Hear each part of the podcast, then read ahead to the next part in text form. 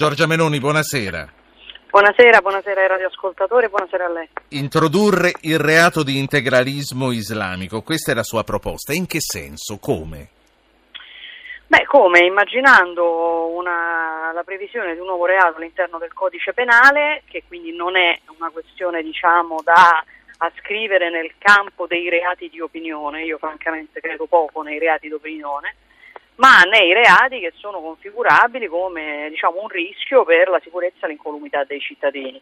Nello specifico il reato eh, parla, viene commesso diciamo così, da chi al fine di o comunque in maniera tale da, cioè dolo eventuale o dolo effettivo, volendo ottenere questo risultato, mettere in, in concreto pericolo la pubblica incolumità, propugna o propaganda idee come quelle che noi conosciamo per essere idee che in realtà insomma delle volte annoveriamo come se fossero follia di alcuni, ma ricordo che ci sono intere nazioni e interi stati che hanno nel loro ordinamento, per esempio, la pena di morte per apostasia, cioè per abbandono della religione islamica, ovvero per conversione, per adulterio, per omosessualità, piuttosto che l'applicazione di pene come la tortura, la mutilazione, la flagellazione, la negazione della libertà religiosa, cioè chi propugna queste idee o chi finanzia chi le propugna, in maniera tale da organizzarsi per concretamente mettere in pericolo la sicurezza dei cittadini è punito con una pena da 4 a 6 anni. È la previsione di un reato specifico, cioè io credo che bisogna uscire da una serie di cose false che si sono dette sul tema del fondamentalismo islamico, purtroppo Dacca da questo punto di vista ci deve aprire gli occhi, perché dà casfata una serie di, di miti del buonismo. Il primo mito che, spa, che sfata è che l'integralismo islamico è figlio della povertà e, della, uh, e dell'ignoranza, non certo. è così. I trucidatori di Dacca erano figli era... della buona esatto, società. Certo. Esatto, come era ancora prima per Bin Laden, come è per buona parte degli esponenti di Al-Qaeda e di ISIS.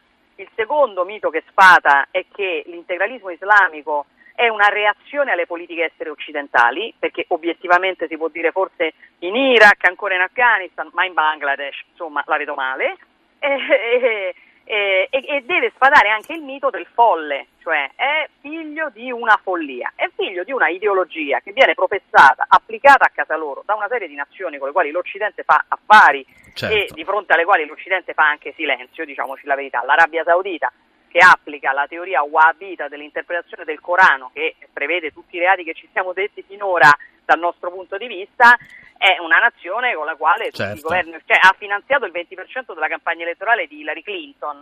Eh, e poi sì, si è accontentato no. dei Rolex, addirittura neanche arrivato a fare questa, questa lasciamola da parte un attimo, che, che, che non sappiamo molto ancora. no, lo, no, ho capito, battuta, era però... una battuta. No, ma poi volevo dire, a proposito dei miti, a proposito dei miti sfatati a Dacca, probabilmente è stato sfatato anche il mito che non esiste la guerra di religione, visto che è stato fatto recitare il Corano e che chi lo sapeva eh, si è salvato. Senta, ma come si fa a misurare l'integralista islamico? da condannare a questo punto? Quali sono i criteri?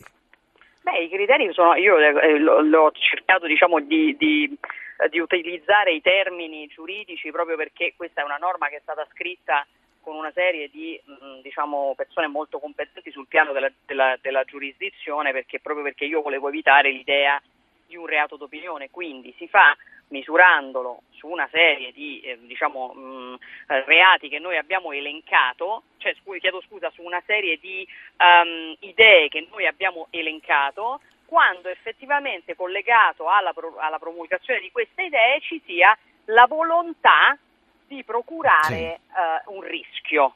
Ecco, che, che accoglienza ha trovato eh, nei suoi colleghi politici?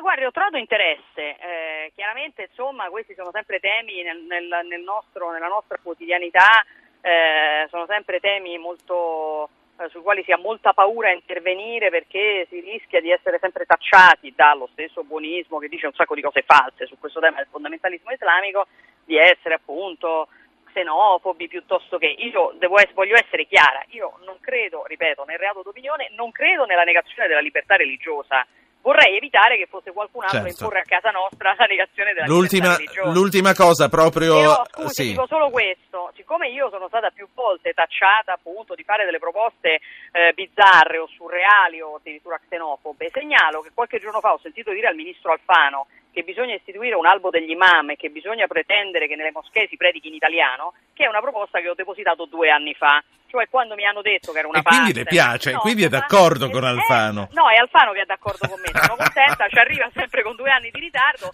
su questa spero che arrivi prima. Senta, ecco, mi dica lui, diciamo ma proprio l'ultimissima cosa perché sono curioso di chiederglielo. Oggi la Raggi sembra che abbia vinto eh, sulla Lombardi, lei che era comunque in corsa. Che cosa ne pensa di questa nuova sindaca? Che io vorrei Ah, continuare guarda. a chiamarla sindaco. Guarda, guardi sul sindaco, che anche io chiamerò sindaco perché le, le varie opportunità mi interessano sulle cose serie. Eh, sul sindaco sappiamo poco. Io posso dire questo. Eh, vedo l'amministrazione molto in ritardo. Eh, sono passate ormai settimane e non si ha neanche notizia di quando verranno illustrate le linee generali dell'amministrazione, che sono il primo atto per poter cominciare a fare il proprio lavoro. Vedo molto fumo gettato negli occhi, poche cose concrete. Mi fa sorridere la vicenda della Lombardi e delle correnti perché è un paradosso avere gli stessi limiti della partitocrazia senza manco avere un partito. Insomma, voglio dire, siamo proprio al manuale Cencelli 2.0, quindi una innovazione del Movimento 5 Stelle. Dopodiché io spero sempre che facciano bene, dico sinceramente, sono troppo innamorata della mia città per sperare in un fallimento. Grazie. Però se il buongiorno si vede dal mattino non sono ottimista. Giorgia Meloni, Grazie grazie. Buone cose, buone cose Buonasera, per tutto naturalmente. Grazie, grazie a voi.